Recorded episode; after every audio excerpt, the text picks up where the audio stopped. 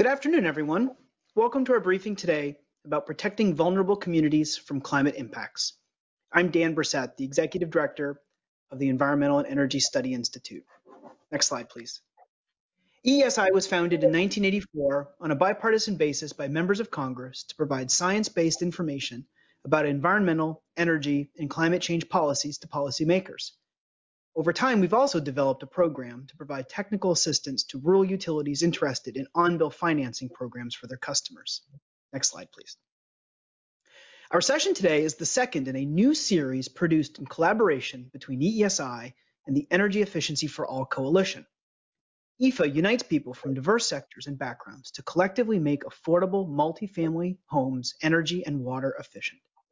The four national partners that comprise the coalition, Elevate Energy, the Energy Foundation, National Housing Trust, and the Natural Resources Defense Council, support sustainability, efforts across 12 states and bring together advocates and stakeholders to develop innovative and collective solutions to increase access to healthy and affordable homes.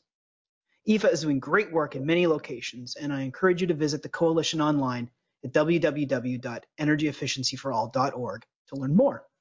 EESI is very proud of our partnership with EEFA it is a genuine privilege to work with EEFA to share the good news of energy efficiency, multifamily housing and affordability, healthy homes, and strong, resilient, and equitable communities. So thanks very much to our friends at EEFA for helping us bring this briefing to you today. Back in February, we partnered with EEFA to assemble a panel to discuss relief and housing assistance for communities impacted by the COVID-19 pandemic. As a reminder at the outset, if you miss anything today, or if you would like to go back to the briefing from uh, briefing from February to revisit the presentations, everything we produce is available online at www.eesi.org. And while you're there, I hope you'll take a moment to sign up for our biweekly newsletter, Climate Change Solutions. Today, we will consider the stresses and strains that climate impacts, like sea level rise, extreme precipitation, and dangerous heat waves and cold snaps, put on already vulnerable affordable housing developments and our neighbors in low income areas and communities of color from Los Angeles to Miami and places in between. In our major report released last year, A Resilient Future for Coastal Communities, we highlighted mitigation and adaptation benefits in our recommendation to prioritize resilience when developing and preserving safe and affordable housing in pre-disaster preparations and post-disaster recovery. Policymakers, we said, could make investments in safe and affordable housing to improve community resilience deploy cost-effective energy efficiency, renewable energy, and promote equity, three worthy goals of a comprehensive and sustainable approach to how we develop our surroundings.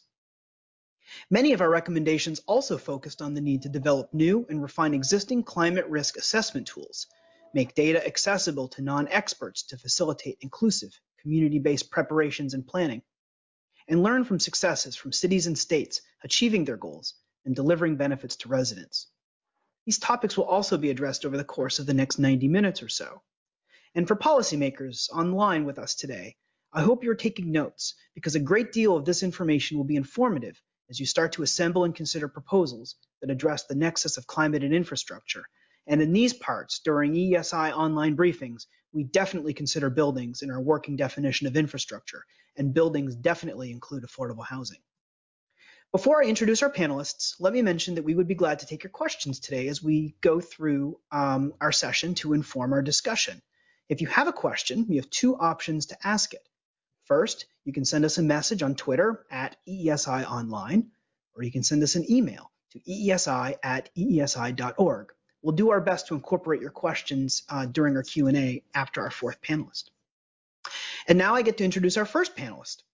Dr. Benjamin Strauss serves as President, CEO, and Chief Scientist at Climate Central. He is an expert on sea level rise and the architect of the Surging Seas suite of maps, tools, and visualizations.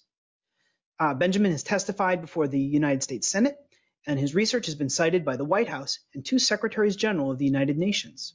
His work has won extensive coverage in U.S. and international media, including the New York Times, Washington Post, Associated Press, Reuters, Bloomberg, and other outlets in at least 110 countries and 29 languages. Benjamin, thank you so much for joining us today. I'll turn it over to you. Dan, uh, thanks so much for having me. It's a real pleasure uh, and honor to be here uh, and talk about this important subject. Um, just a first, a very brief bit of background about Climate Central.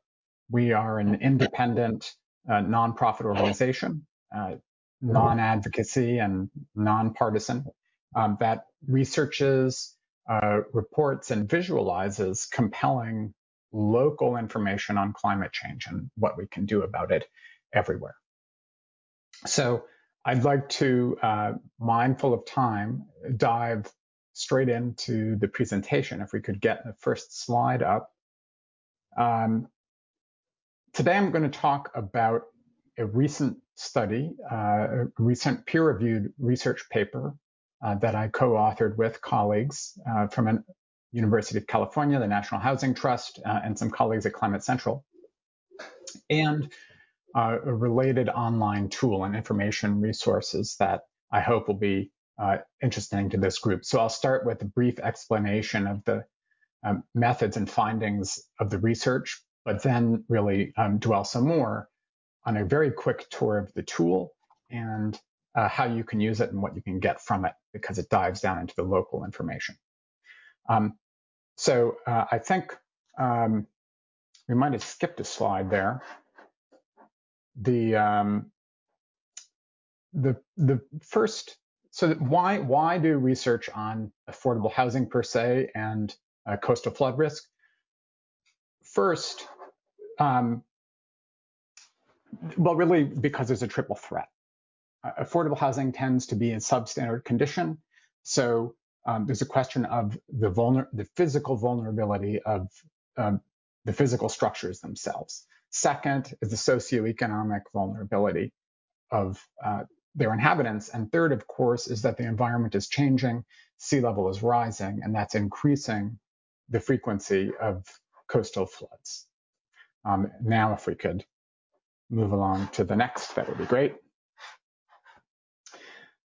So um, in this study, uh, we used two large national databases of affordable housing. First, uh, we used we included federally subsidized housing uh, compiled in a database uh, maintained by the National Housing Trust. That housing includes public housing, housing in HUD sections 8, 202, and 236, USDA uh, sections 515 and 538, uh, the IRS low income housing tax credit program, some state programs, and a little bit more. Um, we also included natural occurring uh, affordable housing, in other words, unsubsidized housing, and that we define as housing with rents below local market rates or at least 30% below local median household income. And that comes from the CoStar database of, of housing uh, nationally.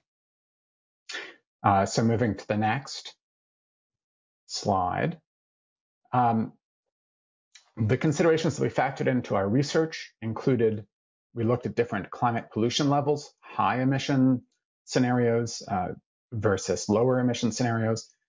We considered a, a, range of possible sea level outcomes depending uh, on each pollution level because there's a range of possible outcomes we analyzed a full spectrum of flood heights and likelihoods um, across decades. So the higher the flood, the less likely, and we integrated across you know, annual type floods all the way up through 100 year floods and more severe. We focused the analysis on several uh, different years, in particular 2050, although you'll see in the tool we enable exploration of um, every decade from here to the end of the century uh, in terms of likely impacts. Um, and finally, a special feature of the research um, that was a nice advance from some of the past literature is that this is analysis grounded in individual building footprints. You can see at the right um, in green the kind of machine learning detected uh, housing footprints from a project that uh, Microsoft did and made public so we matched uh, housing, affordable housing in the database to individual building footprints, and we were able to do our assessment um, where there was exposure of any corner or part of a building to flooding uh, in our analysis. Okay. Um, moving to the next slide. So um, moving to key findings, uh, the basic headline is the amount of exposure, uh, to, uh, the, the amount of um, affordable housing units expected to be exposed to flooding each year triples uh, by the middle of the century uh, as compared to we were uh, actually in the year 2000, but we're much closer to 2000 today than we are to 2050. That and, and secondarily, that threat is quite concentrated. The largest numbers of units are in New Jersey, New York, and Massachusetts, although there are effects in every coastal state. And even within states, there's concentration. When we look at uh, the, the 20 most threatened cities uh, account for about 75% of the national exposure. So that to me is a silver lining of this study. It suggests that uh, targeted efforts to mitigate and reduce uh, this threat uh, could address uh, a large amount of the problem. So moving to the next slide. Um, just a quick visual look um, at the state level risk. Uh, it may be a little hard to see. Uh, the details aren't so important, except you see the blue lines represent number of units at threat in the year 2000 versus the orange lines in 2050. And you see the first three are New York, New Jersey, New York, and Massachusetts. But especially with sea level rise, there's very appreciable threats in Virginia, Florida, California, uh, Connecticut, and moving on. If we could go to the next slide. So now going down to the city level, again, you see most of the threat is concentrated in terms of the raw numbers of uh, structures and individual housing units within them that are threatened is concentrated in New York, um, actually Atlantic City, New Jersey, a much smaller city, uh, Boston, and several other municipalities.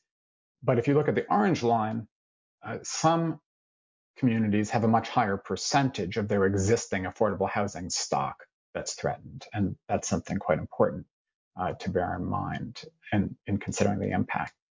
Uh, moving next, please. So um, now I'm going to shift to talking about the resources available to explore these findings in much more detail, uh, um, if that's of interest to you. And all of these resources are available online through our website, our Sea Level Rise website uh, at Climate Central uh, coastal.climatecentral.org. And in addition, once you're there, you need to click on Choose Map and go to Affordable Housing.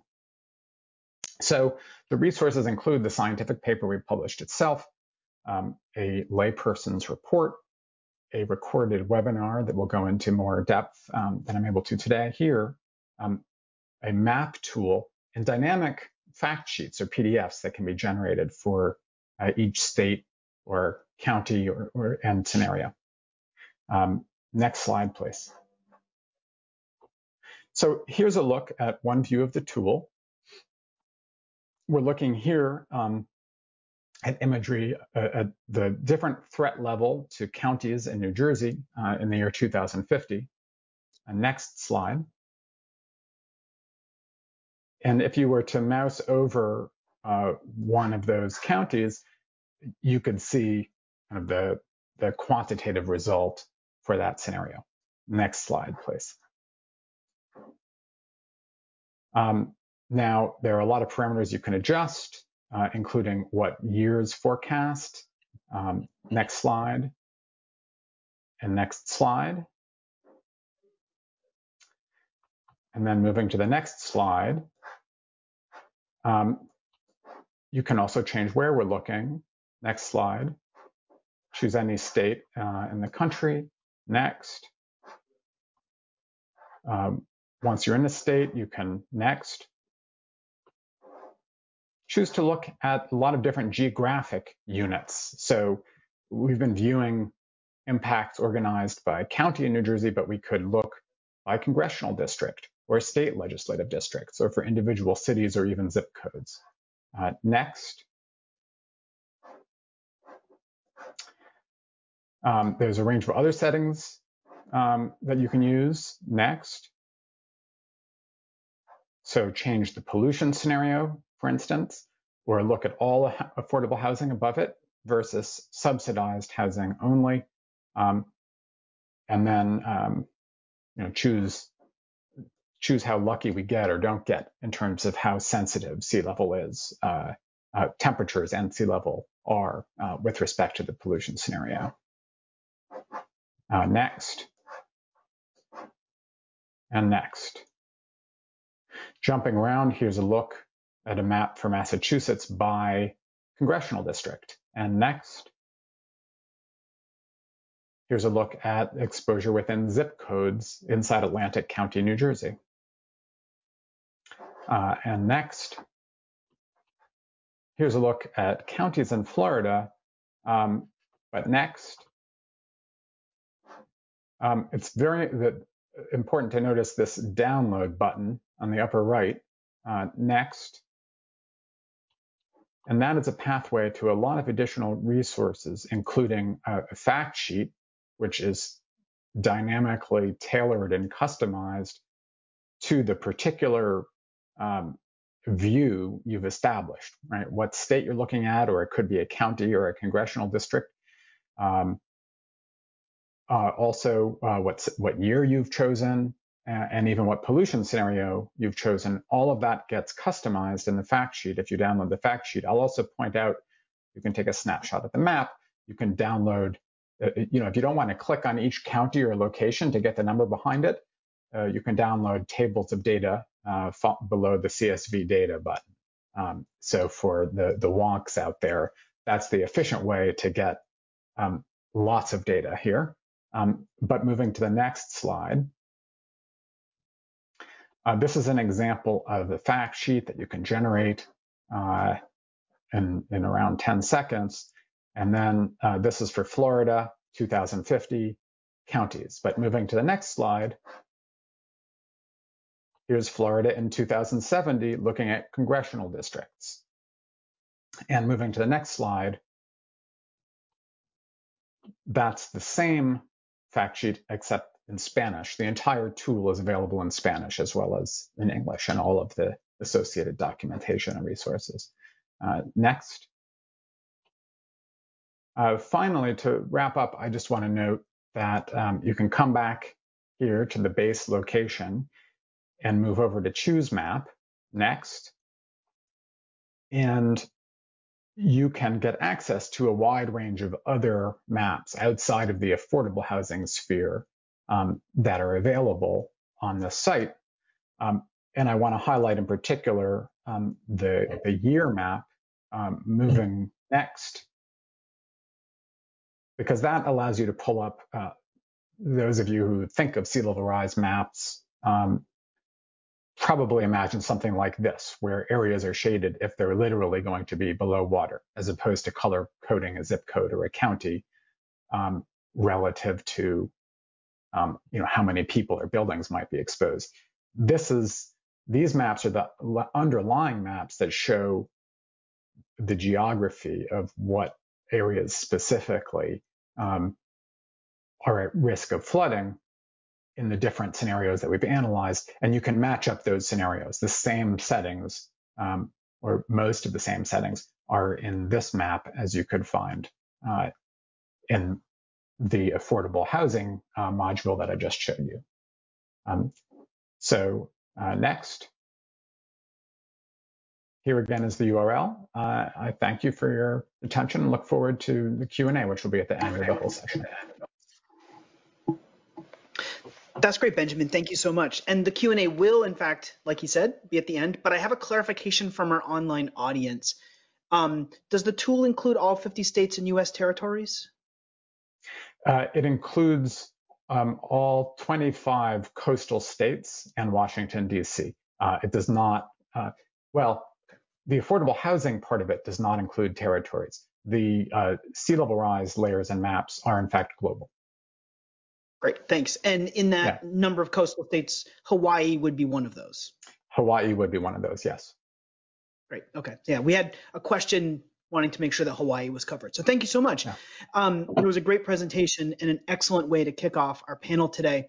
Um, just wanted to remind our audience Um, that if you missed anything, or if you want to go back and you want to dig into Benjamin's presentation, everything is going to be posted a little later at www.eesi.org, or you can go right to the source, www.climatecentral.org, and check it out there. Um, that was a really interesting overview of a really impressive tool. Thank you very much. Um, we're going to move through our program, and I get to introduce our um, second speaker today. At the very beginning of the program, I mentioned our coastal resilience report. Uh, and our next panelist was actually one of our panelists during our coastal resilience briefing series. And so we get to welcome her back today uh, to talk about this topic. Um, Laurie Schoeman is the National Senior Program Director for Resilience and Disaster Recovery Initiatives with Enterprise Community Partners. She oversees Enterprise's internal and external efforts to preserve and protect affordable housing across the nation from the risks and impacts of natural hazards and changing climate. She has launched programs and initiatives to support uh, and help reduce the risk to housing and communities in Puerto Rico, U.S. Virgin Islands, Texas, New York, California, and Florida. And she was one of our speakers during our Puerto Rico and Virgin Islands series last June. So, Laurie, it is great to see you again. Thanks so much for joining us on today's panel. I'll turn it over to you. Thanks, Dan, and it's great to be a regular on the EESI community uh, webinars. I, I couldn't be that bad. You invited me back, so thank you so much.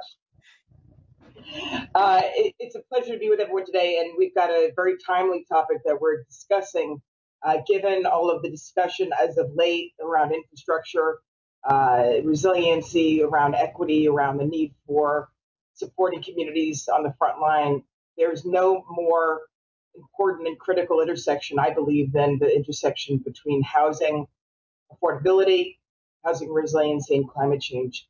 So I'd like to walk you through a little bit about what Enterprise does and some of the solutions we put forward to support affordable housing from a changing climate. Uh, we are very much, you know, in the first generation of thinkers, um, all of you in the audience around this topic. So, uh, you know, we're in many cases building the plane as we're flying it, uh, but we do know what the best practices are, and we can find the solutions to the challenges of our day um, if we keep, keep collaborating and keep um, uh, taking risks and thinking about solutions. So Next slide, please. Enterprise Community Partners has been in uh, is a nonprofit. We've been uh, working to create opportunity for communities, uh, low and moderate income communities around the nation for 40 plus years. Uh, we have 11 markets across the country. Uh, each of our markets responds to local challenges that are uh, facing communities at the local level and also drives forward our mission to create opportunity for uh, households across the nation. And one of the important and critical features we've found over the years is in our efforts to preserve affordable housing, uh, we also know that there is a significant risk that's facing our communities, and that risk is uh, the risk of climate change, of, of, rising sea levels, of extreme heat um, that compounds and aggravates uh, the shortage of affordable housing, that compounds and aggravates the risks that communities are facing uh, and compounds and aggravates the inequities and systemic and structural uh, uh, inequities that our communities face. Um, our partners, next slide please, include every uh, sector from the federal, state, local, public sector partners to communities um, on the ground working day and night to build solutions and to deal with problems and critical challenges. Uh, we work with cities, we work with rural communities, we work with tribes uh, to uh, collectively solve the problems of our day. And so this is important that we have these um, various sectors of partners because we can't do it alone. What, not one sector can solve the problem alone. We have to have multiple sector solutions um, and cross cross uh, jurisdictional um, implementation efforts. Next slide, please. And so, as we all know, from this year, the COVID pandemic has laid bare um, the many inequities that so many communities face. Um, many of us are on the internet today on Wi-Fi connection, uh, engaging each other on this platform. There are so many communities that don't have internet access. Um, there are communities that have really been struggling and will continue to struggle through the pandemic Um, the conditions that many communities that we serve face, particularly communities of color, frontline communities, communities that experience first and worst consequences of climate change, um, these are communities that we are putting at the forefront of needing to serve. Um, we know that structural inequities, policies such as redlining, have created um, uh, deficiencies in infrastructure that create incredible vulnerability. Um, and we also know that you know decades of disinvestment have led to extreme exposure and risk for so many communities. So whether it's a fire, an earthquake, a flood, or a pandemic, um, you know, not every community is uh, shows up to face this reality in the same way, and not every community is impacted in the same way. Next slide, here's the biggest one of the biggest issues that we're facing uh, at enterprise and, and many of you in the audience that run cities and states face on a regular basis is the extreme shortage of affordable housing that our nation faces um, near, nearly 11 million of the nation's 44 million renters have extremely low incomes um, the U.S. has a national shortage, according to the National Low Income Housing Coalition, uh, who produced this map, the U.S. has a national shortage of close to 8 million affordable housing uh, units, rental units. Um, at least uh, the most severe shortages, however, are in our cities, uh, leading with Las Vegas, then Houston and Los Angeles. And these are the cities that face incredible, incredible um, affordable housing shortage, where more than um, 40, 50% of a person's household income is going towards towards rent or mortgage. Um, you'll also notice an interesting trend if you look at the uh, darker areas of the map, these are the areas with the most housing shortage, affordable housing shortage. These are also areas that are extremely vulnerable to coastal flooding, hurricanes, extreme heat, earthquakes, and fire. And so we see a very strong connection between affordable housing shortage and extreme climate risk, which puts these communities at extreme, extremely dangerous conditions because if we get a housing unit displaced from one of these natural hazards, it's very difficult to build it back. Next slide.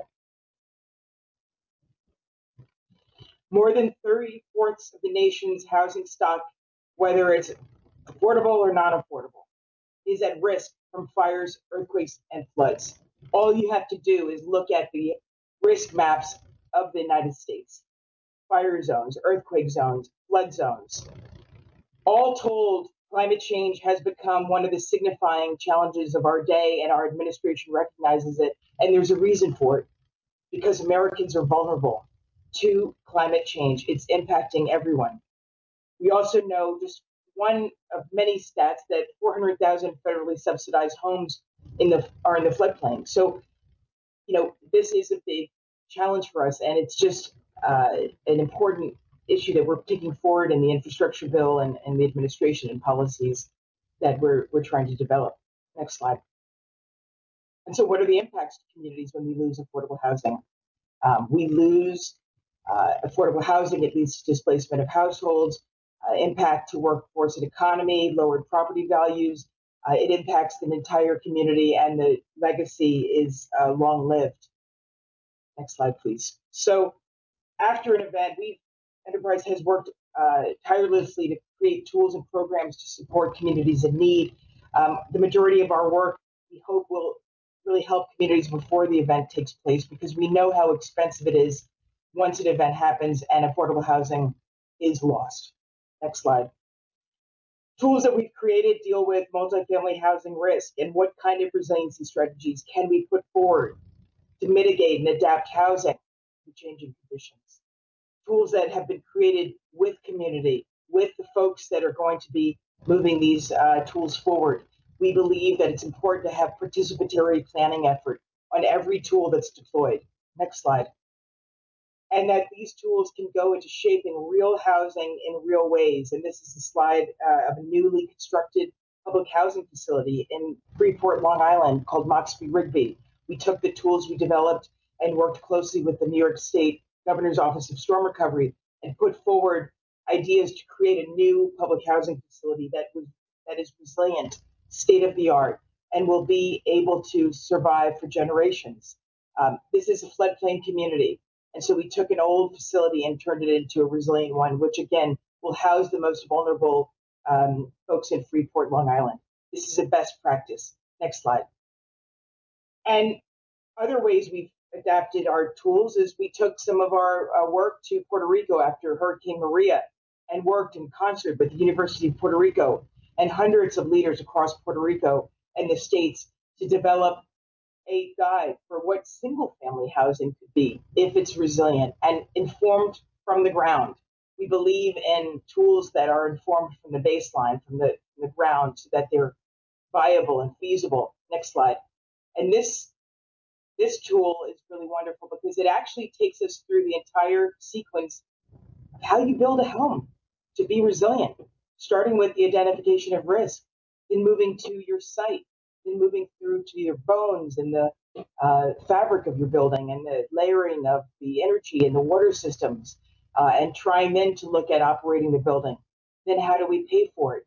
And how do we uh, get it built to code? So this particular book has also been digitized, and this is a really great way for us to support you and the audience, jurisdictions, states, and cities to build a thoughtful, uh, resilient housing program that'll help deal with your issues of the day. Next slide.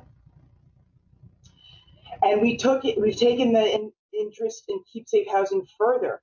And we've now got a program that we stood up with the city of Miami, Miami Dade, Miami Beach, called Keep Safe Miami. And we're working in concert with the city and over 70 community groups across Miami and Miami Dade to help multifamily housing in Miami, Miami Dade, Miami Beach identify risk to climate and create solutions. Uh, we have set up funding sources with the city to help pay for the retrofitting of the multifamily housing sector. This is the kind of model program that we can put forward in many cities across the country to build and design and operate and deploy affordable housing that's resilient. Because we know in Miami and in many other areas that depend on tourism that if we don't have affordable housing ready to uh, in the community that needs workforce housing, then we won't have an economy. We won't have a tourist industry. We need to make sure that folks don't have to travel two hours to get to their home uh, to get to work. Next slide. And other tools we're developing with Fannie Mae to provide free, uh, you know, support for business continuity development for affordable housing operators. Next slide. So after all the lessons have been learned, after all of the work we've done in this field for over 15 years, we've got some best practices and some lessons learned I want to share with you as I close. Um, we believe that there are actions we need to take to ensure that housing is built in a resilient way. We need funding, funding to support pre-disaster mitigation and adaptation. Uh, we can't continue to rebuild and rebuild and rebuild after every event. We need to build forward and ensure that our housing has the has the funding to build uh, resilient and adaptive funding. Number two, we need to have technical assistance to help housing owners identify their risks, find solutions, and build the capacity to respond. We need stronger infrastructure, infrastructure that includes housing, infrastructure that's stable, that's secure, a grid that is going to be consistently delivering wastewater uh, treatment, water, potable water, and energy, most of all. And then finally, we need to have support for planning that's participatory, that puts equity at the forefront, and that shares models of best practice from around the nation and, in fact, around the world, because we are a global community with global solutions. Thank you so much for today, and I look forward to a robust discussion. Thanks, Laurie. That was a great presentation, and I look forward to that uh, discussion a little bit later today, too. Um, as a reminder, uh, before I introduce our next panelist, if you have questions for us, and I've already asked one from the audience, um, when we get to that Q&A, if you have questions, you can follow us on Twitter at EESI Online. Um, alternatively, you can send us an email, and the email address to use is eesi at eesi.org. You can ask questions about um, any of the topics we're covering today. We'll, be, we'll do our best to get there. And now I get to introduce uh, Anna Weber. Uh, Anna is a senior policy analyst on the nat- at the Natural Resources Defense Council on their water and climate team. Anna researches and advocates for policies that advance equitable adaptation to climate change. Her team works to incorporate the current and future effects of flooding, sea level rise, and other climate driven hazards into local, state, and national decision making, and ensure that adaptation policies benefit those on the front lines of climate change. Prior to joining NRDC, uh, Anna spent 10 years at the Cadmus Group, where she supported uh, the Environmental Protection Agency uh, with respect to water quality. Uh, welcome to our panel today. I'm really looking forward to your presentation. Thank you. Um, I'm so glad to be here today. Um, great, thanks. So, as you may know, the Natural Resources Defense Council is an international environmental nonprofit that works to safeguard the earth, including its people, its plants and animals, and the natural systems on which all life depends. Before I dive into my presentation, um, I just want to take a moment to acknowledge the, the pain that I know so many communities are feeling right now, and that in the face of such ongoing heartbreak that talking about things like building codes and flood insurance just doesn't necessarily seem all that urgent. So I think we should take a moment just to acknowledge that if we're talking about protecting vulnerable communities, that the stuff that we're talking about here today is, is only one component of that protection and that safety. And um, and I do very much support and, and appreciate everyone um, who took the time today to tune in despite everything that's going on. Um, all right, if you want to go to the first slide. Um, so we've heard a little bit about how um, there's this enormous risk that climate change poses to affordable housing and the need to invest in protections for communities that are both disproportionately exposed to physical risk from climate hazards and also in the context of investments um, in, in the systems and policies that are designed to, to keep people safe. So today I'm going to talk a little bit about some of the ways that we can ensure that when we make these investments, um, we make them in ways that will last despite the threats of climate change. So to start, let's talk a little bit about this Washington Post article from a few days ago. It's about something called Atlas 14, which is one of these sort of extremely niche technical policy areas that most of us have never heard of. Um, but it guides countless decisions across levels of government that have actually a huge effect on people's safety and quality of life. So if we go to the next slide, here's a quote from the article. Atlas 14 is basically guidelines on how much rain to expect in different places so that if you're designing something, you can do it appropriately for the conditions that you will experience, you know, whether you're in Philadelphia or, or Phoenix. Um, next slide, please.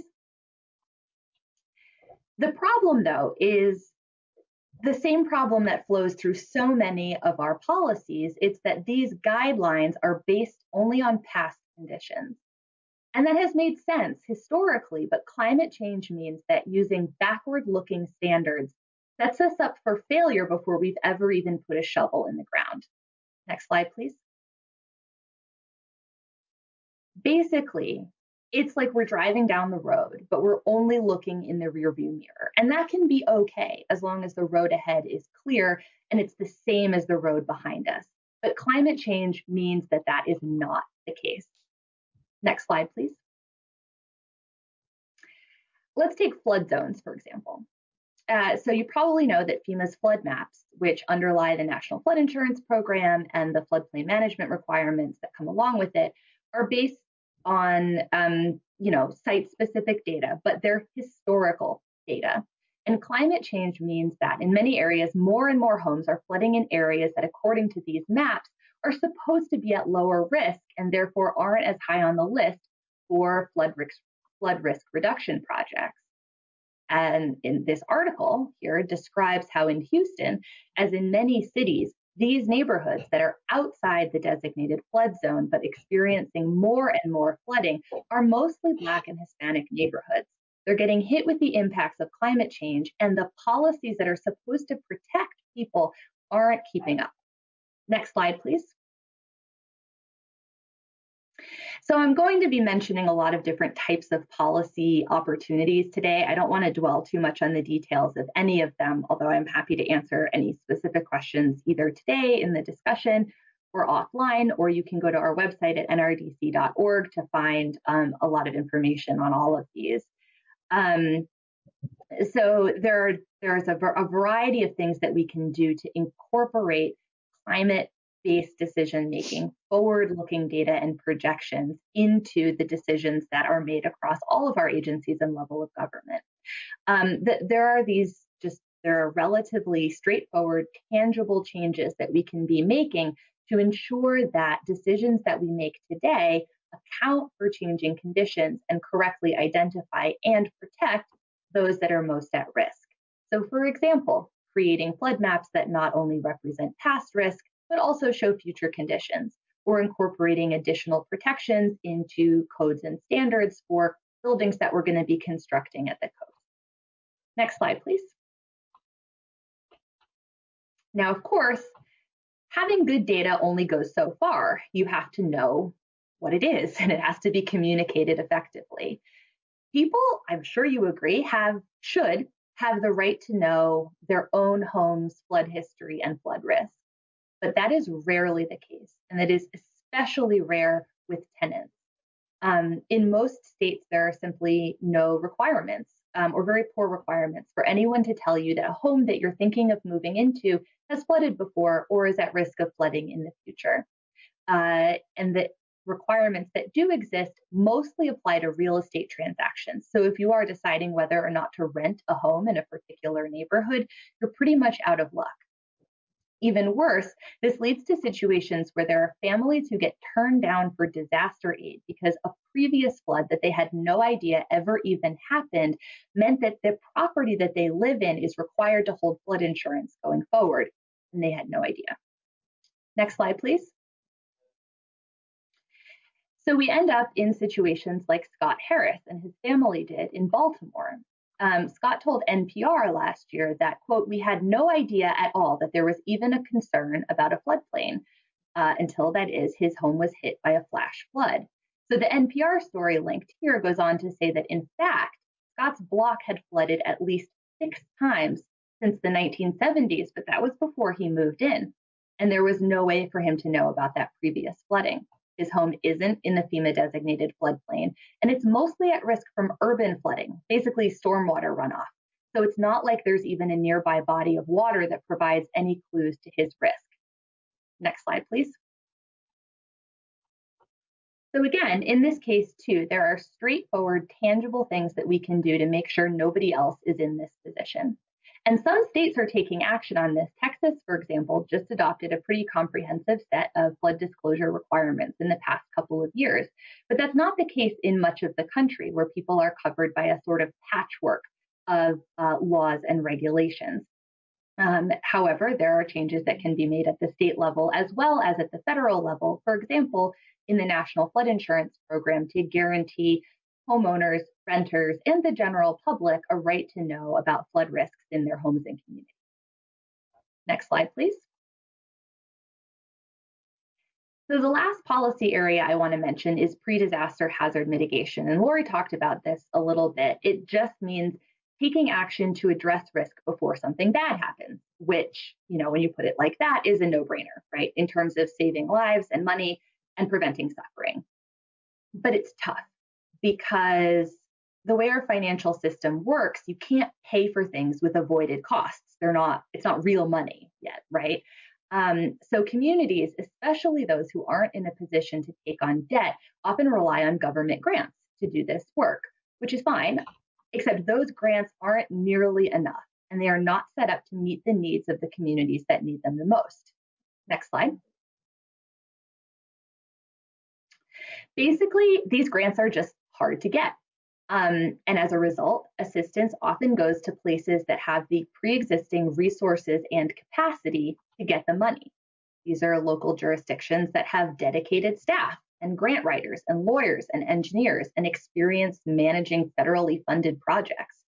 So, unsurprisingly, hazard mitigation dollars tend to flow to whiter, wealthier, and more populous communities, which sets them up to fare better when they're ultimately faced with hazards and that then contributes toward the fact that disasters, when they hit, actually widen existing wealth gaps, making white families on balance wealthier after a disaster while leaving Black families even farther behind. Next slide, please. So these here are just a selection of the many changes that would help make hazard mitigation more accessible, more individually tailored to the needs of particular places, and basically allow more com- allow communities to have more agency over how they want to address climate risks. We need to grow the pool of money that's available for hazard mitigation, make it specifically available to the communities that are most in need, and accompany it with technical assistance and capacity building support so that communities have the ability not just to get the grants, but also to implement them and to plan well when they're using the money. Um, and I, I, should note with all of the policy opportunities that I'm, I'm talking about here today, none of them are meant to exclude any of the others. And, and of course, this isn't an exhaustive list. So we need to be doing all of these things and more and we need to be doing them in a way that's responsive to the needs and desires of the communities that are already every day dealing with the threat multiplier of climate change on top of the structural inequalities and, and other harms to health, security, and well being. Next slide. So, to wrap up, I just want to leave you with this line from the recently announced infrastructure package. Uh, this was the most exciting line to me in the announcement. It says, Every dollar spent on rebuilding our infrastructure will be used to prevent, reduce, and withstand the impacts of the climate crisis.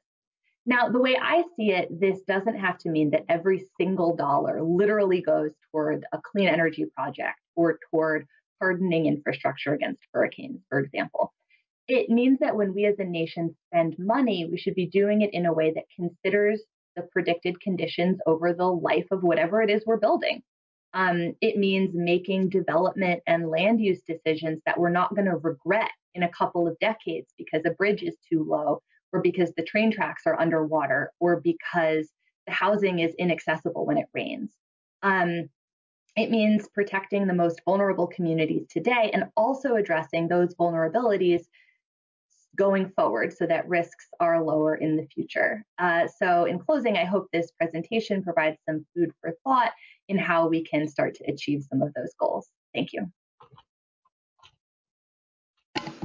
Thanks for an excellent presentation. Um, and I feel like we should probably start recognizing panelists who are able to work in um, obscure federal programs or federal initiatives that have disproportionately impactful, uh, um, um, that are disproportionately impactful on our ability to withstand climate change. And Atlas 14 so far, I think, is the the front runner. So maybe Heather, our next panelist, can top that. But um, I'm glad that you were able to work that in because it's one of those things that's kind of behind the scenes, but it's critically important and also fundamentally flawed, like you pointed out. So thank you so much for an excellent presentation. And now I get to introduce our fourth panelist, uh, and uh, this is Heather Rosenberg. Heather is an associate principal at Arup and um, is their city resilience skills leader in the Americas. She's an ecologist by training. Heather is a US GBC Ginsberg Fellow with 20 years of experience in sustainability and resilience in the built environment. Her approach combines organizational and community resilience with effective asset management. Previously, uh, Heather was the founder and president of her own successful resilience strategy firm, Building Resilience Network.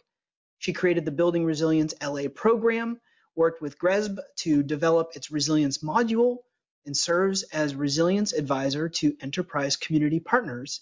Um, it's almost afternoon for you, so I'll still say good morning to you, Heather. Uh, thank you so much for joining our panel today, and I'm really looking forward to your presentation. Thank you so much. Uh, and thank you for, for including me today. It's really great to be here with all of you and be having this really critical discussion. Um, you know, sometimes we see uh, a lot of discussion around climate solutions that are disconnected from what people are experiencing on the ground. And, and all of the speakers today, I think, are, are pointing to uh, where we need to focus efforts on the most vulnerable populations and uh, make every strategy that we implement solve as many problems as we can. We have their problems are too big to solve them one at a time. We need to bring these things together.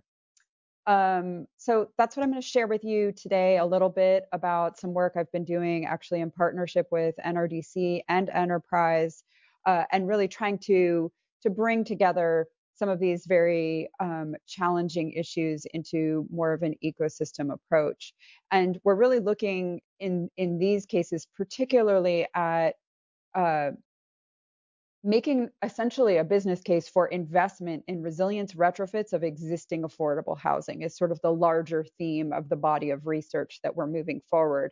If you think of money like water, it likes to flow downhill. It likes to find well-worn paths and and keep going in the same grooves and get downhill as fast as possible. And in that context, existing affordable housing where there's no point of sale or or other thing going on, that's like the top of the mountain and it's been traditionally very hard to get resources where they are needed most. And that is why we need new approaches, new ways of framing the problems, new ways of quantifying the impacts and the benefits, and new ways of deploying really uh, comprehensive and systemic solutions.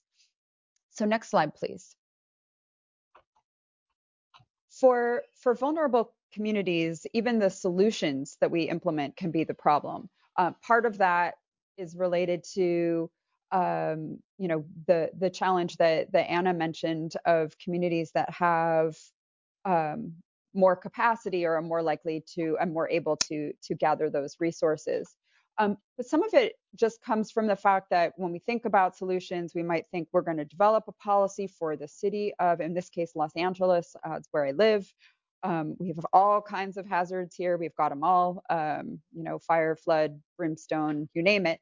Um, and we think a lot at the city level or at the regional level of how to address that. But if we don't bring it down to the household level, to and not even to the building level, but to the unit level, to the household, to the renters, um, to the owners of the rental property, as well as the residents, um, we will miss the mark. And, and in particular, we find that multifamily housing is really left out of a lot of policy, multifamily rental, and particularly affordable. This is really the tippy top of the mountain for a lot of um, for a lot of funding programs because you have a split incentive between uh, renters and landlords, because you have um, um, you know people who who don't have operational control uh, of their units. And so there's there's a lot of challenges here. And of course the consequence of of tipping the scales of the cost uh, particularly towards uh, low income renters um, is displacement. And we already have a homelessness crisis and these other things. And so we have to design our policies to support low income multifamily housing and, and really low income housing in general um, with displacement as the thing we're trying to um, stay aware of and, and really focus on. Next slide. So looking at just one example, and we've done similar exercises, I'm going to talk about electrification today, which um, and decarbonization and electrification are actually we think of those as uh, climate adaptation or climate mitigation strategies, right? That's not adaptation, that's GHG reduction. So why am I talking about it here? And I would argue that that can actually be seen uh, electrification and uh, and decarbonization are really critical goals. California has very um, aggressive targets, and we're moving on this path in an aggressive um, and comprehensive way to decarbonize the grid, to electrify buildings, um, and and that means and will eventually mean massive retrofits of a lot of existing buildings. And, and we typically think about that in terms of, well, what is the first cost? What are the operational costs or savings in terms of energy savings? And how many GHGs uh, are we reducing? Um, which is great. And we need to keep thinking about all of that. But next slide for, for low income communities and multifamily housing and renters, that's happening in this much broader ecosystem of many different challenges. So, in the resilience world, we often talk about shocks and stressors. We need to understand the stressors, not just when we're understanding what are the shocks that can happen, but what are the implications of different interventions and improvements that we can make. And when we think about something like electrifying existing buildings, for example, um, in the, the city of Los Angeles is considering and, and NRDC is, is looking and supporting um, what would an, uh, an ordinance or a measure look like to, to decarbonize existing buildings? Um, we have to understand the, the real situation on the ground for households where uh, many, uh, many households are extremely rent burdened. Uh, they're also energy burdened and utility burdened. And all of this is increasing as a result of COVID. Uh, these are communities that have been uh, disproportionately impacted by COVID. And from an, an employment perspective, from a healthcare perspective, um, from an economic perspective. And so communities are in crisis. When we start talking about electrification of affordable housing right now, the first thing we need to think about is we have communities in crisis. The number of people who are extremely rent burdened. The amount of rent arrears uh, that we are looking at for, just from COVID is is profound. Um, we also know that we're shifting labor force as we move from from um, electricity to natural gas. We um, we have all kinds of changes, and also we have changes that are happening at the grid level. California is uh, experiencing annual fires that disrupt uh, either because of damage directly to grid infrastructure or the potential uh, disruption to infrastructure from fires. Uh, we are seeing massive power outages. And we have to understand that those power outages can also have severe impacts on uh, on low-income communities and particularly on medically uh, vulnerable populations who depend on energy for um, life supporting equipment and all sorts of things like that. So these things are all uh, deeply interrelated. And when we start to say, well, how are we going to transition our energy infrastructure, our energy system to support or to reduce greenhouse gases, we need to make sure that we're not creating unintended consequences and exacerbating these underlying stressors, but instead, can we design our policies in a way that picks those things up, brings them together, and puts them into a comprehensive uh, package. And so that's that's what we're we're looking at here is understanding the underlying stressors that the community is addressing, um, and and trying to build policy that that solves all our problems at once.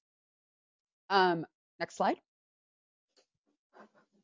So what does that look like? That's probably um, kind of small there, but but this is an exercise we're doing not just with electrification, but we're looking at it with seismic retrofits. We're looking at with other sorts of potential retrofits that might need to be done. So we have competing goals here, right? We need to number one protect existing affordable housing, keep people in their homes and avoid displacement, protect the energy grid uh, and energy reliability for everybody and move away from carbon emissions.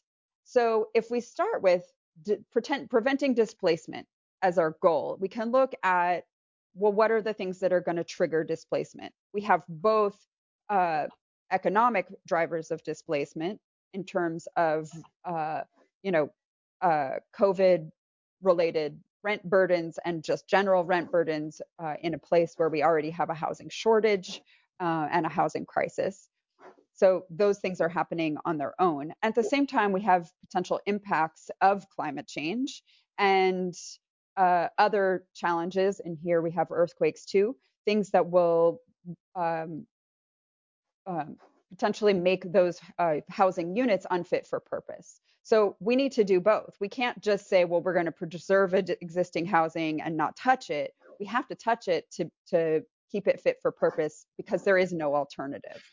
Um, so if we look at electrification actually as a potential disruption, it is both a mitigation strategy uh, and a potential source of disruption.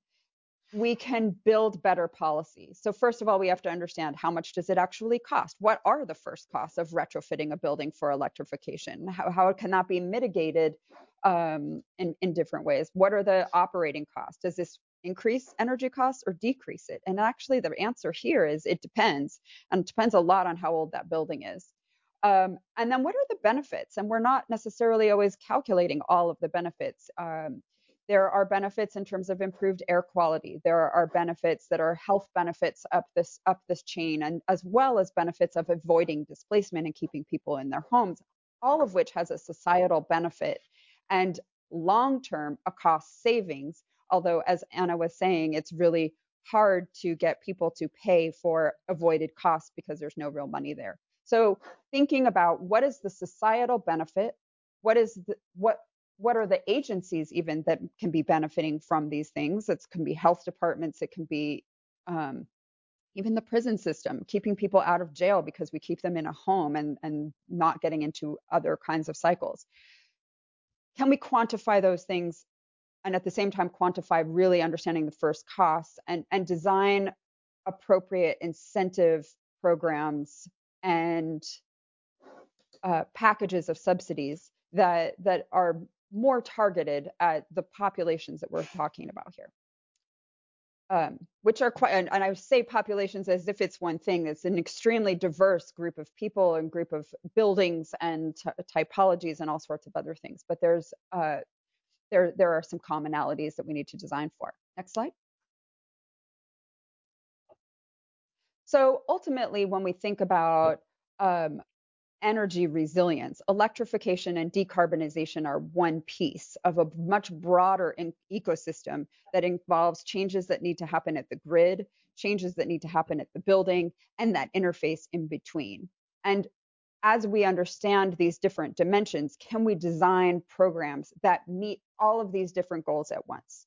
That, first of all, prevent displacement, um, which I would say for a lot of people that is the worst case scenario, whether we're talking about climate or economic or other drivers. Displacement is is you know and and homelessness ultimately is is what we're trying to avoid. Keep people in homes.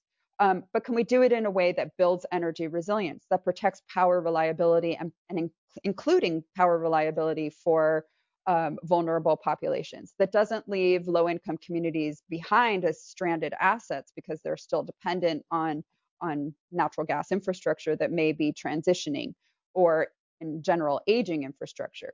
Um, and can we do it in a way that brings the labor force and, and supports labor at the same time? So we need to really be able to walk and chew gum here. Part of that is just understanding the context and starting, even when we talk about interventions um, and programs for making improvements, with understanding the underlying um, uh, stressors. Next slide. So I'm going to cruise through these things really quickly, um, but I'll just keep them in the slides. I think I'm, I'm uh, about out of time. But it's really important that we understand these things are systemic. Um, and, and, and we have to balance that with paralysis versus, you know, you don't want paralysis by analysis, right? We know there are good things need, that need to be done right now, but we also are in real need of, of innovation, um, understanding co-benefits, understanding um, how these things can be designed to protect residents um, in multifamily homes. Next slide. And this can be uh, extrapolated across different kinds of, of mitigation or adaptation measures. So electrification is, is just one, um, and decarbonization, that's a, a, major piece of this. Um, but really, we need to be thinking about how do we bring comprehensive, whether we're talking about flood or seismic or other interventions, um, bring them in context, develop programs that are relevant and actually meaningful to low income housing, to rental housing, to multifamily housing, um, so that we can, can transition towards a resilient infrastructure, resilient housing stock, and resilient energy and, and infrastructure system. So thank you. Last slide that's just me and feel free to reach out. Um, this is uh, these projects are an honor to work on and, and i would love to talk about them more with anyone who uh, wants to geek out. geeking out about resilience um, is uh, something that this panel is especially well equipped for and i'm looking forward to the q&a but first i have to thank you heather for a wonderful presentation um, and really just for back-to-back awesome presentations. I'm looking forward to the discussion that we're um, about to kick off. Um, let me, before we get into the Q&A though, just remind people that if you have any questions, it's not too late. They are coming in. I appreciate that. Um, you can follow us on Twitter at EESI Online. You can also send us an email, eesi at eesi.org. Um, and without further ado, let us transition to our moderated discussion.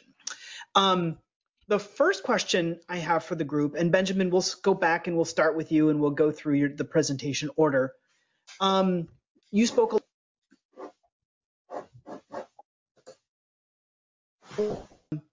curious um, what are the what are more what are the other data needs that are out there um, that we really need in order to advance our understanding of climate impacts and I'm curious if those data needs vary by perhaps region or proximity to certain features. And one of someone asked us a question on Twitter, you know, what does all of this mean for people who might live near rivers um, versus coastal areas?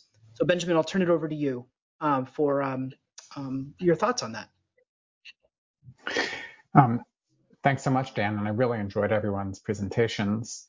Um, my my sound cut out for oh. a couple of seconds for the first time in uh, the hour plus, uh, just as you were asking that question. But I think I got the important part, the second half. Um, so uh, data needs, I'll actually start with the location and extent of affordable housing. In our research, we used this great compilation from the National Housing Trust on subsidized housing but I know that that was already quite incomplete. Um, so I think as a starting place, a more and better resolved housing data, uh, affordable housing data would be quite important. And when it comes to floods, you really need to know it at the down to the address level. Uh, um, we are very early uh, in our ability to be able to predict, track, and map inland floods with great skill. So I'll just, you know, I, I could go into lots of different things, and I want to leave it mostly for my um, co-panelists. Um, a, a, group called the First Street Foundation just published, really, it was a coalition of scientists, uh, a model looking at current and future inland flooding, which was very impressive, but it's just a start. Um, there's a lot of skill to be gained there a lot of information to learn about flooding history uh, at different locations. So I would say inland flooding data and analysis is a really big one there too. Great, thanks. And sorry, I know I cut out for a second, and it's too bad because I have never been more eloquent than I was in that two and a half seconds or whatever it was. And I'll never be able to recreate that, which is a bummer for the online audience. Laurie, turn it over to you. What are the existing data, or what are some existing data gaps that still remain when it comes to evaluating coastal resilience and uh, resilience impacts on communities, and how does that change from your perspective across regions? That's a great question. I think that the existing the data that we need is looking at, uh, you know, easy to use future risk scenario um, that can be used with existing planning efforts. Um, not looking at just current floodplains, for example, but future floodplain mapping. I mean, the floodplain maps are critical because that's what determines the uh, NFIP insurance rates. So um, New York City is looking at a future flood risk uh, floodplain mapping scenario, and they've actually uh, that's underway right now. But and and Miami has been looking at that. But I think we need some you know investment grade future flood risk uh, mapping tools. We also need some tools on rates of extreme precipitation. Um, and that has not been, I have not seen that yet because, you know, Harvey was a precipitation event. And the precipitation events, uh, Baton Rouge, uh, Baton Rouge's recent flooding uh, was precipitation related. So that's a critical need. I have not yet seen uh, a good tool. Maybe my colleagues Anna and Heather have. Anna? Um, yeah, unfortunately, Laurie, I don't have the, a good answer for you. I also think that that's a huge data need. I want to second everything that you said. Um, another thing that I'll bring up is uh, the fact that a lot of our understanding in this country of how floods affect people in terms of, say, damages to their homes comes from the National Flood Insurance Program. However, the vast majority of people in the US don't have flood insurance. under the National Flood Insurance Program. They don't have flood insurance at all. And so when we're basing decisions on information that is from a program that not everyone is captured by, it means we're leaving out a huge amount of information um, that that should be relevant to decision makers. And unsurprisingly, it's lower income people, people of color, people who live in disinvested communities who are less likely to have flood insurance in the first place. So if we're making policy decisions based on the past of the flood insurance program, we're not only not incorporating climate risk, for the future. We are also basing our decisions on a subset of the population who doesn't represent the people who may be most at risk in the future. Um, there are, of course, like lots of um, commercial data sources where uh, people can go and pay a whole bunch of money if you're a corporation, you know, you can go and look, or an insurance company, you can go and look up granular flood risk information that's, you know, modeled and predicted for certain circumstances. But if you're a small community, or a member of the general public, you know, there's no way you're shelling out all that money for these um, fancy fancy modeling predictions. So um, I think this comes back to the point I made in my presentation about better data transparency and accessibility just to the public at large. Um, I, That's a great point. I'd also like to add what Anna just said makes me think also we have to map the stability of our infrastructure as well, right? Because it's the grid that also determines the habitability of housing. So that has to come into play. Yep. Um, Heather, love to give you the last word on this question about um, data uh, data need gaps and sort of variability across regions or proximity to features. Yeah, absolutely. I think there's, uh, I mean, I just echo what all of uh, my colleagues here have said, really, um, all kinds of data gaps. Um, we don't even understand some basic things about affordable housing. Um, so, really echoing uh, Benjamin's statement, we we've been trying to do a market characterization of affordable housing in Los Angeles, and you'd think that'd be a straightforward exercise, and it's actually very difficult to correlate. We have all kinds of demographic data, we have some building data. It's very hard to correlate them in any kind of way, especially talking about naturally occurring affordable housing. Um, the other kind of data that I think we need to be thinking about and getting our arms around are how do you calculate co-benefits um, and social benefits and, and how do you go upstream? What are the methodologies and the data sources for doing that to inform policy? Um, that's not necessarily data that that everybody wants to have their hands on mm-hmm. all the time. Um, you know, it's pretty, um, you know, pretty dense um, kind of data sets and, and calculations. You know, Enterprise came to us and said, what is the business case for preservation of existing affordable housing and for funding retrofits? And uh, we have been working on that for for some time and and figuring out which how far upstream do you go? What are the right methodologies? What are all the data sources? There's a lot of benefits, but they come from a lot of diffuse places. Um, and so it's really the, the, methodology of linking these things. Um, so we hope to have a report out on that um, coming up, but that's that's a really critical piece too. Um, thank you so much for that. Um, next question I wanted to ask about was we we actually covered a lot of really good examples of work being done in different parts of the country to begin to address um, sort of some of these impacts. Um, but Benjamin, I'd like to go back to you and um, maybe explore in a little bit more um, variety um, other case studies, um, other good models that are out there, examples of communities that are leading in these areas, small communities, large communities, perhaps communities with more or less resources than others, um, to give our audience maybe a, um, um, a better understanding of sort of the range of the work that's going on. Do you have any thoughts on that? Um, yeah, I, I, very briefly. Um, I also just want to respond to one thing I think Laurie said in the mm-hmm. past round, which was about missing rainfall data. And um, that's true. There are only a handful of stations that are taking six minute scale rainfall data. And that's something that if it were expanded widely across the country would help us to learn um, a lot more about that urban kind of uh, precipitation driven flood risk.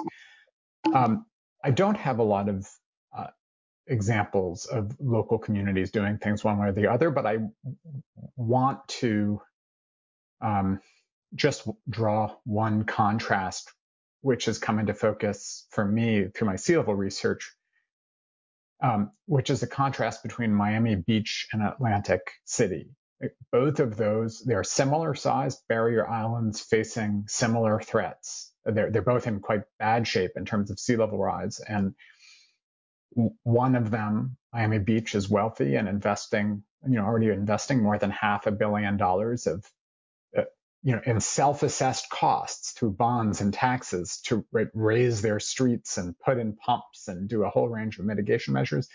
And its, you know, sister city of Atlantic City is essentially bankrupt. And the only tiny investment that's happening is from the Army Corps of Engineers. And it's protecting you know wealthier neighborhoods on the beach side because that process, as I understand it at the time it was implemented, the decision as to you know where the Corps would invest was based on a benefit cost analysis, and in their analysis, therefore, you know wealth, you know high value property in wealthy neighborhoods like yielded a greater benefit per mile of levee or sand dune reinforcement. So meanwhile, on the other side, on the bay side, and these um, I, I began with a photograph of this um, working class uh, poor neighborhood. Those homes have lost all their value. if they weren't affordable housing before, they are now because they flood um, multiple times a year. Um, so, and and the community just doesn't have the resources to invest. I think with problem like climate change and sea level rise that are striking so many communities at the same time, it's not going to be possible for state or federal governments to support each and every community financially with its resilience and adaptation efforts. And squeaky wheels and early movers are maybe more likely to get more resources.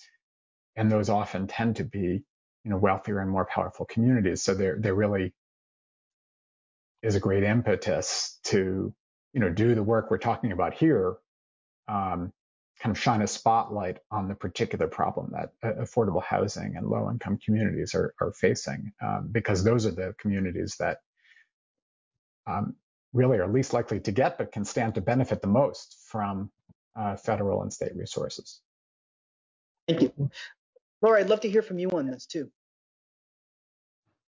Um, you know, the, the affordable housing, and there's been a conversation as of late about the issues around, um, and it's an ongoing conversation about the issues around retreating from coastline and um, communities being forced out of the floodplain. And that is true. There are a lot of reasons why communities are at great risk in the floodplain and in, in the coastal communities. The problem is, though, there's very little alternative and for folks to move to um, I was meeting with the New York City Mayor's Office of Resilience today, and you know, it's one thing to ask, tell folks that they need to think about moving somewhere else because of the floodplain uh, risks. The problem is, is there's not a lot of places to move to. We have an affordable housing shortage in the country. So one of the things we should be considering in our planning efforts is looking at where are the receiving communities? What are we going to do to support the communities that do have safe ground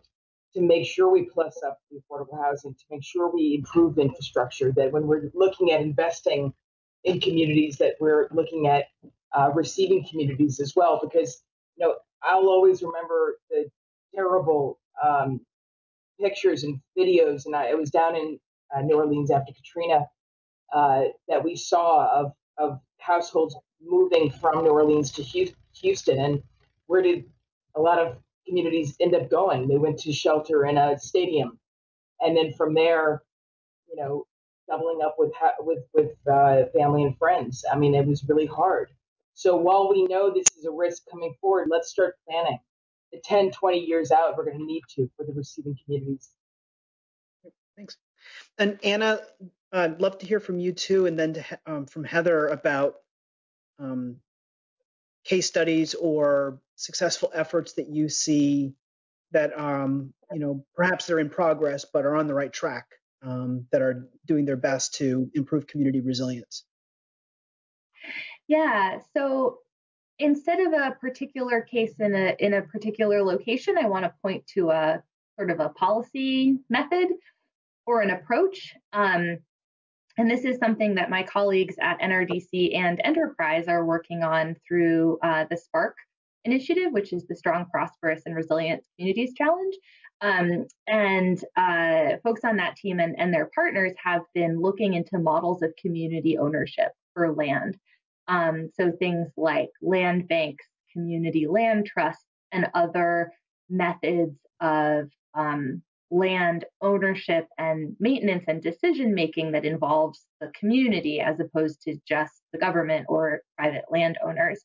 Um, and so this is a, a, strategy that has been used successfully to preserve affordable housing in different places and also has been used to preserve land for conservation and open space.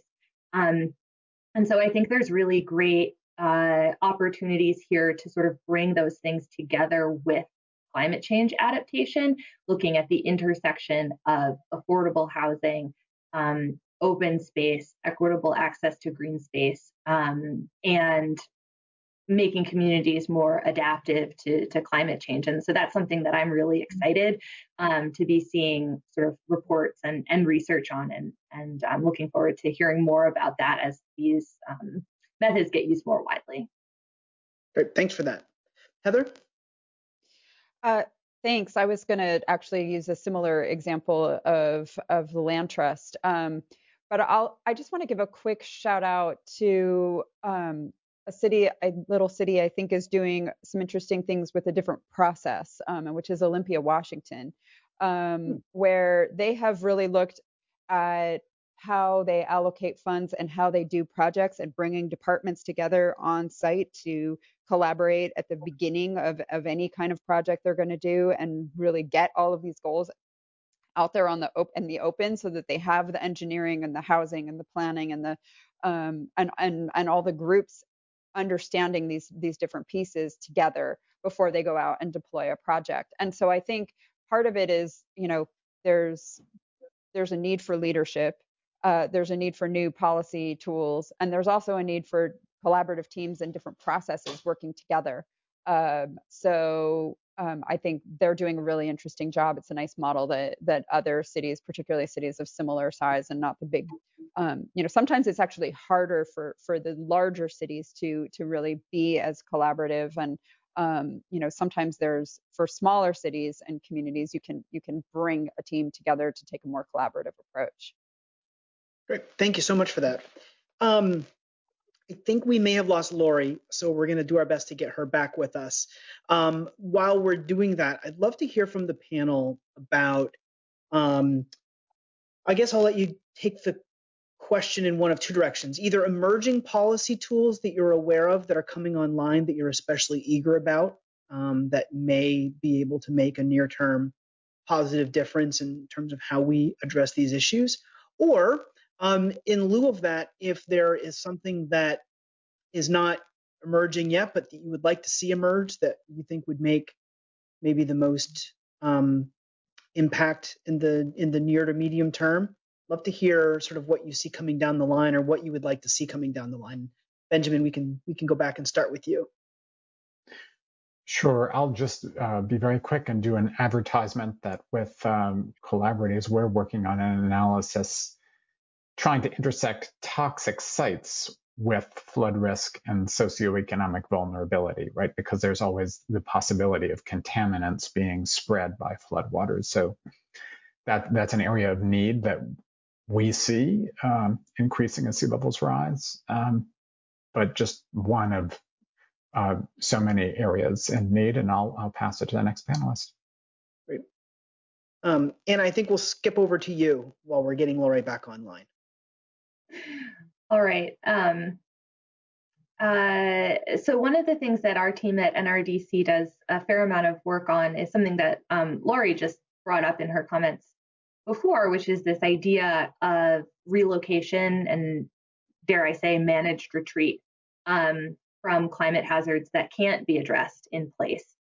Um, and we have done uh, uh, some research looking at um, existing programs for relocation assistance, um, home buyouts, basically, um, in areas where residents are fed up with flooding in particular and just want to leave. Um, and this is, you know, perhaps the best and by best I mean worst example of how hazard mitigation funding doesn't serve communities well. There are so many issues with the programs and, and the funding mechanisms and, and the ways that um, they're just so challenging to implement and participate in. And so we're working on some policy ideas that would help make uh, the wait times for relocation assistance shorter, help make multiple options available to residents who, um, so they're not just faced at the end of the day with the last worst choice of whether to stay or go, but can plan ahead make decisions for the future um, and, and ways that help local governments also do sort of longer term land use planning for areas that may need to be relocated, like Laura was talking about, where can people go so that they can stay close to home but aren't at risk anymore, um, or at least not as much. Um, so that's an area that it's hard to say that you're excited to talk about forced relocation due to climate change, but it is an area where there is, I think, um, such a, a growing um, interest and research, and there are a lot of really smart people who are working on this issue. So I think it's something um, that I'm, I'm I'm glad to be to be a small part of and and contributing to some of this work. Thank you, um, Heather. Yeah, I think the thing that I would add would be um, one thing I'm I'm very excited and hopeful to see and hope will happen uh, is that federal grants um, can be streamlined and, and directed in a way towards a holistic approach to resilience, things like BRIC funding and CDBG and um, and other kinds of things that are that are quite complicated. And particularly, um, you know, I think for communities that don't have dedicated staff, that don't have, um, you know, a lot of experience with administering federal grants, um, better processes, streamlined programs, and more integrated approach um, to to getting funds from those programs out where they're needed before disaster strikes. So I would love to see this is more of a wish list than um, and a hope with the new administration coming in and, and, some of the recommendations that we've seen floating around, um, but a hope that we can get money again. That's how to get that money to flow uphill, right? We need um, new um, processes and approaches, um, intergovernmental, interagency collaboration, better collaboration between HUD and FEMA, um, and some of these other agencies to to think proactively before disaster happens, how to get money on the ground to implement some of these things um, in ways that create value for um, for the community. And um, and you know are, are that more holistic approach that that vision. So i think there's an opportunity to to strip it down to to get the money out there to get the money and get it out there to communities and and help them um, really uh, implement some some important things on the ground. Thank you. And you mentioned bric we haven't talked a whole lot about bric today. Um, that's a new program the building resilient infrastructure and communities. Um, from a few years ago, Congress um, authorized it. Um, that actually may be a good place to wrap today's briefing. Um, Benjamin or Anna or Heather, we're, we're not going to be able to explain BRIC in one to two minutes, but I'd love to give um, any combination of you um, sort of the last few moments of our briefing to say anything about perhaps what BRIC means to these efforts um, and uh, and and how that program is operating. I know it's I think about six months or so since the funding became available or thereabouts. But um, I'll leave it up to you for maybe a bit of a free for all. Any final words on BRIC? I think that's something that our policy audience might appreciate closing on. I defer. It's too bad Laura's not I, here because she would have the best answer. Yeah, I can, I can I can speak to that. Laura may be the best person to talk to, but in her absence, um, so BRIC essentially uh, is a hazard mitigation grant program um, that is operated by FEMA that's replacing um, a previous hazard mitigation program called the PDM or the Pre-Disaster Mitigation Program, which used to be an annual grant program that relied on appropriations from Congress. to get the money um, and then make it available for grants. The exciting thing about BRIC is that um, the amount of money that goes into like the piggy bank of, of BRIC that can become available for grants is tied to disaster spending. So if there's a lot of disaster spending in a given year, and recently when isn't there, um, a certain percentage of that money spins off and becomes available for these hazard mitigation grants. And then there's going to be, to our understanding, an annual application process where local governments can go in and apply for that money. But it's going to be, um, we think, a much more consistent source of funding, a larger source of funding than PDM ever was, and um, also something that is sort of more certain uh, as opposed to the sort of sporadic um, or uncertain funding from from before. So um, yes, I, you can find out a lot about BRIC on FEMA's website. They've recently published some really interesting information about the um, application pool of uh, projects that are coming in under the first round. So um, you can go check that out on their website. If I can well, jump in really yes, please do, Heather. Please 30 do. seconds. Uh, yes. We've been doing a bunch of interviews with with different um, cities that we work with around what their experience with BRIC has been, and their or, or and and with similar um, federal programs. And there's sort of uh, majority who are saying this is really complicated, it's really encumbered, and we just don't even know what to do with it. We're going to leave it on the table. Um, and a few others who are really being pretty proactive and figuring out how to get that money exactly where it needs to be. Um, I think the city of Houston is one that's doing some um, really with Marissa Aho, their chief resilience officer, is really thinking about how to get this um, get those federal dollars, get them where they need to be, and get them into low income communities for new approaches. So just a shout out to that effort.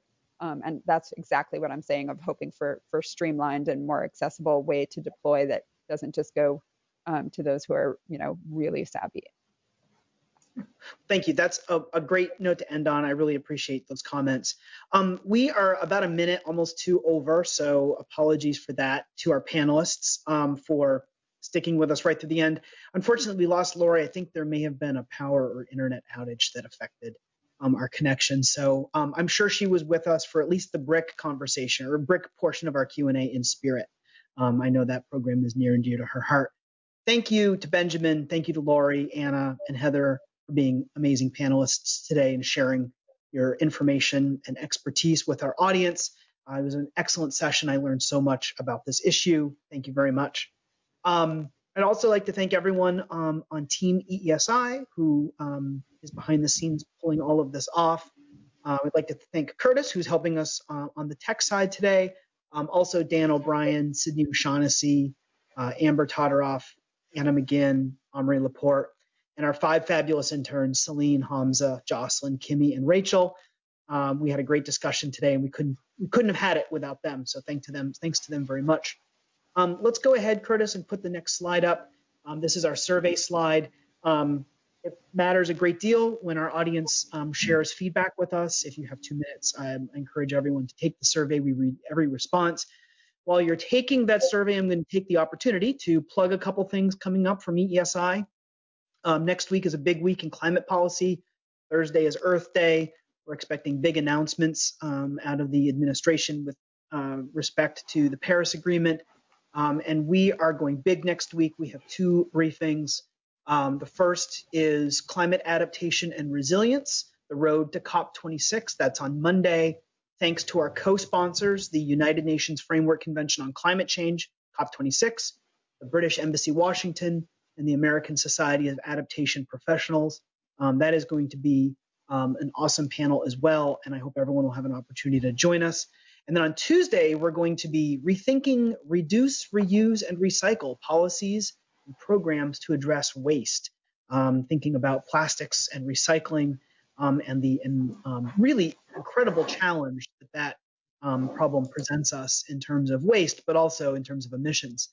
Um, stay tuned. Also, next week, we are going to be making an announcement about a, um, a quick turnaround briefing to analyze the um, contents of the NDC, which we expect to be released midweek next week. Um, and um, the fourth installment of Congressional Climate Camp, um, Adaptation Mitigation Double Whammies, is going to be Friday, April 30th. Um, and many of you have already RSVP'd for that, so thank you. I hope everyone enjoys it. We're going to be doing a bonus installment of Climate Camp in May to specifically look at how budget reconciliation, that legislative vehicle, could potentially be deployed uh, or leveraged to advance climate solutions. Um, we're going to end it there. I hope everyone has a great weekend. Thanks again to our four fabulous panelists and everyone in our audience today. Thanks to those who submitted questions. They really contributed a lot to our discussion. With that, we'll end and hope everyone has a great weekend and hope to see you next week at um, the next EESI briefing, which is on Monday after or Monday morning at 11 Eastern. Thank you so much.